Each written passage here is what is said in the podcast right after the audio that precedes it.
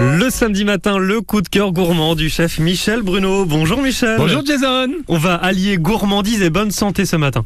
Oui, tu sais, je me souviens, il y a quelques années, mon maître d'apprentissage, le chef Francis, disait qu'un cuisinier, c'était un petit peu un médecin de la bouche. Ouais. Je crois pas que c'était tout à fait vrai.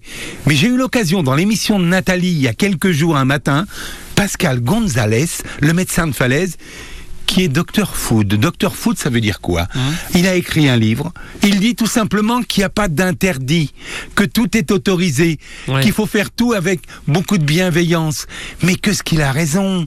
Euh, faut arrêter les, les, les produits light, les produits survitaminés, les produits allégés, la crème sans gras. Faut arrêter un peu ce truc-là. Donc ce que vous êtes en train de dire, c'est que c'est pas parce que c'est écrit euh, light ou allégé que c'est bon pour la santé. Exactement, ça fait peut-être le bonheur des industriels, parce que souvent c'est des produits surnaturels dans lesquels on ajoute des colorants, des antioxydants, des survitaminants, enfin des, des, des trucs qui veulent rien dire du tout, des A, des B, des 3 avec des numéros derrière. Mais non. Et le docteur, quand il parlait avec Nathalie, disait, il y a une dame qui lui posait la question, mais il faut que je mette moins de crème allégée. Il dit non, vous mettez plus du tout de crème allégée. Vous en mettiez combien? 40 grammes. Et ben là, vous mettez que 20 grammes de crème double, vraie, de la crème de Normandie. Oui. Quand vous faites quelque chose avec du lait, prenez pas du lait survitaminé, prenez du lait entier, cru, du lait qui vient d'une ferme. Quand vous achetez de la viande, n'achetez pas de la viande dégraissée. Il doit y avoir un peu de gras, c'est un exauceur de goût. C'est bon aussi pour vos os, c'est bon pour votre vitamine, tout simplement. La mayonnaise, c'est pareil. Des fois, c'est écrit mayonnaise allégée, mais il n'y a, rien dedans. Bah non, bah non, il y a rien dedans. Et surtout, il y a beaucoup d'eau. Et ça permet de la vendre un peu plus cher. Non, mais c'est incroyable. Il y a la règle des 3 V.